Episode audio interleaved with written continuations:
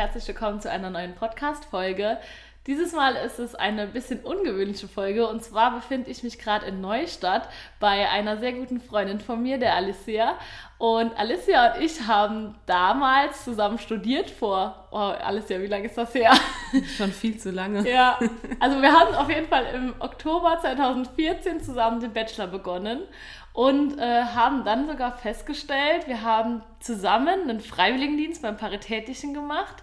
Du im FSJ, ich im BFD, aber wir hatten nie Berührungspunkte und hatten uns da nie gesehen, aber waren zur gleichen Zeit da. Ähm, vielleicht kurz zu dir, Alicia. Magst du dich einfach einmal kurz vorstellen, wo du deinen Freiwilligendienst gemacht hast, wie das zu dem Studium kam und wie wir uns auch kennengelernt haben? Ja, sehr gern. Erstmal noch äh, Hallo an alle.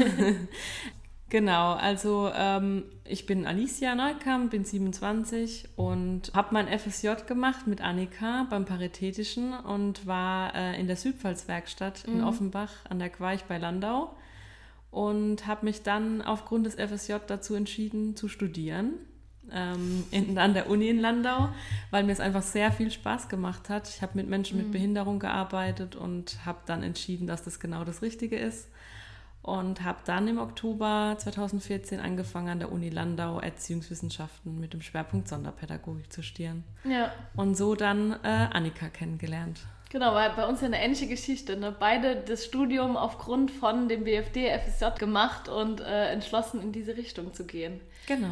Du hattest mich ja auch vor dem Studium schon kontaktiert. Da war ich ja damals immer so ein bisschen verwirrt gewesen, warum äh, mich jemand vor dem Studium kontaktiert, den Personen, die ich noch nicht kenne. Das hat ja auch eine bestimmte Besonderheit gehabt, weswegen wir ja jetzt auch mittlerweile wieder zusammenarbeiten auf eine gewisse Art und Weise, aber da kommen wir ja gleich dazu. Magst du dazu vielleicht noch kurz was sagen? Genau, ich bin von Geburt an, äh, habe ich eine Sehbehinderung mhm. und habe dann einfach schon im Vergleich zu anderen Studierenden Vorarbeit geleistet, sozusagen vor meinem Studium. Denn ich musste mich ja informieren, ähm, ist das Studium so mit Sehbehinderung möglich, mich mhm. auch schon über die Räumlichkeiten informieren und habe natürlich auch Leute gesucht, die mit mir studieren. Mhm. Einfach auch, weil die natürlich eine Unterstützung für mich sein können, eine Hilfe, ähm, um Räume aufzufinden oder auch im Seminar, wenn es um Unterlagen geht. Genau. Mhm. Und deshalb habe ich schon mal versucht, erste Kontakte zu knüpfen. Ja, ja, da war ich damals sehr erstaunt gewesen. Hatten wir uns auch relativ schnell dann getroffen gehabt. Ich glaube, das war auch schon kurz vorm Studium oder in der ersten Studienwoche. Und von da an eigentlich ne, ging es los. Mittlerweile sieben Jahre, wo wir befreundet sind. Sehr lange Zeit. Genau, und nach dem Studium gingen dann die Wege ein bisschen auseinander. Ich bin ja erstmal kurze Zeit ins Ausland gegangen. Ähm, du hast noch dein Studium beendet gehabt. Und dann haben wir uns ja aber wieder zusammen getroffen, eigentlich auch privat und wie es der Zufall dann so will, gemerkt, dass wir zusammenarbeiten können und du auch eine Referententätigkeit bei uns ähm, übernimmst, dadurch, dass du ja dann auch einen Job angefangen hast nach dem Studium. Und vielleicht kannst du mal kurz erzählen, wo du jetzt arbeitest und was das mit unseren Seminaren zu tun hat, dass wir jetzt dann doch nochmal beruflich und privat was miteinander ja. zu tun haben. Ähm, genau, ich habe mein Studium dann noch beendet. Annika war schon vor mir fertig, war ein bisschen schneller. und habe mich dann beworben und bin dann beim Badischen Blinden- und Sehbehindertenverein gelandet in Mannheim. Mhm. Da war eine Stelle ausgeschrieben ähm, für ein neues Projekt, was vom Bundesministerium für Arbeit und Soziales gefördert wird, äh, die sogenannte ergänzende unabhängige Teilhabeberatung. Und da habe ich dann im Juni 2018 angefangen. Mhm. Die haben auch jemanden gesucht, der selbst eine Behinderung hat oder auch am besten eine Sehbehinderung, Blindheit. Und so bin ich dann quasi zum Badischen Blinden- und Sehbehindertenverein gekommen. Und dadurch, als wir uns dann getroffen haben, haben wir festgestellt, Thema Blindheit, Sehbehinderung wird immer wieder nachgefragt. Also mhm. die Teilnehmer sind interessiert an dem Thema und ähm, da könnte man was draus machen. Ja, ich finde das auch immer wieder schön. Gerade so Selbsterfahrung auf dem Seminar ist bei uns immer sehr viel und es ist uns auch super wichtig, das zu machen. Wir haben ja zum einen diese Rollstuhl-Selbsterfahrung, wo wir mit den Rollstühlen durch die Stadt fahren. Wir haben ja aber auch das Thema Sehbehinderung, Blindheit bei euch. Wir kommen ja dann meistens, auch wenn Corona, sage ich jetzt mal, es zulässt, zu euch nach, nach Mannheim, wo die Teilnehmenden dann auch ausprobieren können, mit den Stöcken äh, zu gehen, Breitschrift zu schreiben etc. wo du dann immer die unterschiedlichen Stationen aufbaust.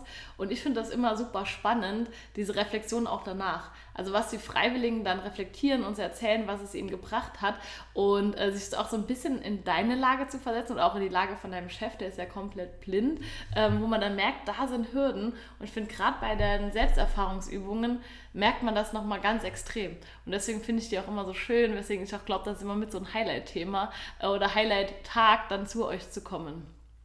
Das war ja auch noch mit so einem Grund, dass wir festgestellt haben, äh, Annika hat äh, dann eine Seminargruppe für Mannheim bekommen und ich arbeite in Mannheim und der Verein ist in Mannheim. Wie ist der Zufall und das war dann der Zufall. ja, genau.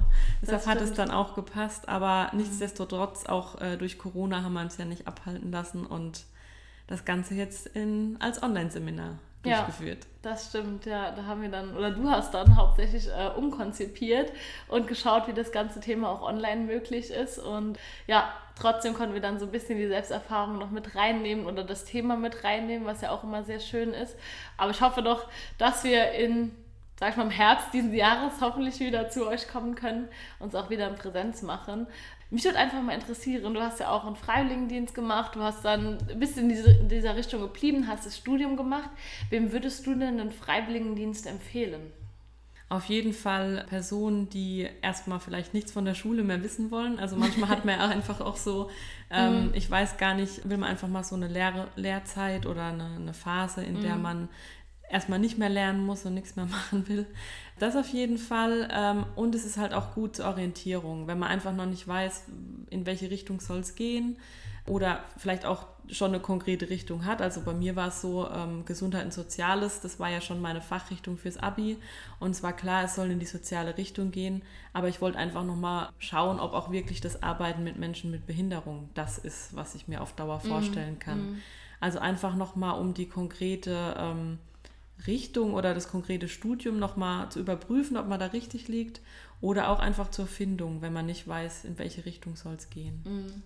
Du bist ja danach auch während dem Studium, wenn ich mich richtig erinnere, dort angestellt geblieben. Oder nee, du hast bei der Lebenshilfe dann angefangen zu arbeiten mit Menschen mit Behinderung dann auch, ne? Genau, ich habe während dem Studium dann äh, quasi das fortgesetzt und mhm. habe mit Menschen mit Behinderung gearbeitet. Mhm es ist auf jeden Fall gut und auch im FSJ und im BFD kann man auch einfach ähm, ein bisschen reifer werden. Man kann viel Erfahrungen sammeln und kann auch für sich persönlich viel mitnehmen. Mm, das stimmt, ja. Und so vielleicht hättest du dich gar nicht getraut, den Job da nebenher noch zu machen, wenn du nicht im FSJ schon diese Vorerfahrungen gesammelt hättest. So während dem Studium, weil ich zum Beispiel ich war ja in einem Kindergarten mit Kindern mit Beeinträchtigung. Ich habe es mir aber während dem Studium noch nicht mit Erwachsenen zugetraut. Also ich habe dich immer so ein bisschen bewundert, dass du da noch nebenher arbeiten gegangen bist und das halt noch gemacht hast, weil ich habe mich halt in dem Moment noch nicht so richtig getraut. Und ich glaube, da ist auch ein Freiwilligendienst zum einen so ein Türöffner, aber zum anderen halt auch einfach, um diese Erfahrung dann auch später nutzen zu können und ähm, auch einfach um einen Einstieg zu finden und zu schauen, ist es jetzt der Bereich, in den ich gehen möchte oder nicht und vielleicht bleiben zu können, ja. Ja, genau. Also die Berührungspunkte oder die mhm. Berührungsängste mhm. sind einfach nicht da, weil man schon mal ein Jahr damit zu ja. tun hatte und der Einstieg ist auf jeden Fall leichter, wenn man es dann auch wirklich der Bereich ist, in dem man arbeiten möchte. Mhm. Ja. Ähm, du hattest ja auch die Seminare durch, also damals als Teilnehmerin, jetzt sozusagen als Referentin auch. Was ist denn so für dich, was machen denn für dich die Seminare aus, wo du sagst, das ist so für dich der Hauptschwerpunkt gewesen für die Seminare oder das war für dich mit ein Highlight gewesen? Hast du da irgendwie Punkte von dir selber noch von deinem Freiwilligendienst? Die Seminare sind sehr vielfältig. Man mhm. ähm, bekommt Einblicke in ganz viele verschiedene Themen, mit denen man vorher vielleicht einfach noch keine Berührungspunkte hatte, mhm. die aber sehr interessant sind und auch relevant. Ähm, auch so für die, die eigene Entwicklung, einfach mhm. auch da voranzukommen. Und natürlich auch, die einem hilfreich sein können für den weiteren Weg. Mhm. Ja, vielleicht auch ein bisschen noch Orientierung geben auch. Genau. In die Richtung, ja, das stimmt. Gut, wir haben am Ende eine 30 Fragen, eine Antwortrunde. Ähm, und zwar ist es so, du darfst mir gleich eine Zahl zwischen 1 und 30 nennen. Und hinter jeder Zahl verbirgt sich entweder eine Frage, die du beantworten darfst, oder eine Aussage, wo das Ende fehlt, wo du die Aussage dann vollenden darfst. Hast du eine Lieblingszahl oder eine Zahl, die du sehr gerne hättest? Also ganz spontan würde ich jetzt die 28 nehmen. Die 28, ich glaube, die hat noch niemand genommen. Das finde ich spannend. Bist du eher ein Wintertyp oder ein Sommertyp? Das ist ganz schwierig zu beantworten. also ähm, ich bin eher ein Wintertyp, allerdings mhm. ähm, fehlt mir hier bei uns der Schnee. Und den Sommer mag ich auch, nur ich mag es nicht zu heiß. Ich mag den Sommer vor allem dann, weil man in Urlaub gehen kann und okay. äh, der Urlaub in der Sonne natürlich schöner ist wie im Winter. Okay, also bist du eher so der, der Zwischentyp der sozusagen. Zwischentyp. Es kommt immer drauf an, wie es gerade so ist. Da haben wir jetzt heute eigentlich ganz gut mit dem Wetter getroffen. So ein Zwischenwetter sozusagen. Genau. Ja. Nee, dann bedanke ich mich ganz herzlich, dass du die Folge jetzt hier auch privat mit mir aufgenommen hast und ähm, dass du ein bisschen so von deiner Erfahrung erzählt hast in den Seminaren, aber auch so, wie deine Geschichte einfach auch war, der, mit der Sehbehinderung einen Freiwilligendienst zu machen oder auch danach studieren zu gehen. Abschließend vielleicht noch eine Frage, die mir jetzt gerade einfällt. Wenn, wir haben ja auch öfter Teilnehmende, die dann irgendwie eine Beeinträchtigung haben. Wenn jetzt jemand mit einer Beeinträchtigung mit dem Gedanken spielt, einen Freiwilligendienst zu machen, was war damals so Punkte für dich, die dich vielleicht beschäftigt haben oder wo du sagst, da könnte man drauf achten oder man könnte sich trotzdem trauen? Also du kannst es wahrscheinlich ein bisschen besser einschätzen wie jetzt jemand ohne Beeinträchtigung, wo du sagst, das war für dich damals so ein Thema gewesen. Ja, also ich würde auf jeden Fall sagen, lasst euch nicht abschrecken. Mhm. Ähm, nicht, dass das ein Ausschlusskriterium ist, dass man eine Behinderung hat, dass man kein FSJ machen kann oder kein BFD. Mhm. Geht auf jeden Fall ins Gespräch mit, den, mit der Einsatzstelle und geht ins mhm. Gespräch mit, ähm, mit dem Paritätischen, mhm. um einfach rauszufinden, ähm, was ist möglich und auch einfach eure ähm, Bedarfe darzustellen. Mhm. Und ich denke, dann kann man auch auf euch eingehen und es gibt für jeden eine Lösung. Ja, das denke ich auch, gerade bei den Seminaren auch, äh, wo man dann nochmal individuell schauen kann, wie jetzt bei dir die Sachen vielleicht ein bisschen größer auszudrucken oder bei der PowerPoint auch zu schauen, dass es nicht zu klein geschrieben ist. Und wenn das dann abgesprochen ist, dann glaube ich, wird es schon viel, viel einfacher dann in dem Moment auch für, für dich jetzt oder für die Menschen mit einer Beeinträchtigung, wenn man da vorher schon mal klare Absprachen trifft und sagt, wo liegt mein Bedarf, was brauche ich denn und wo brauche ich auch Hilfe unter Umständen. Genau. Okay, super. Dann äh, danke dir auf jeden Fall äh, für deine Zeit und äh, für deine Offenheit, hier auch ein Podcast-Interview zu geben.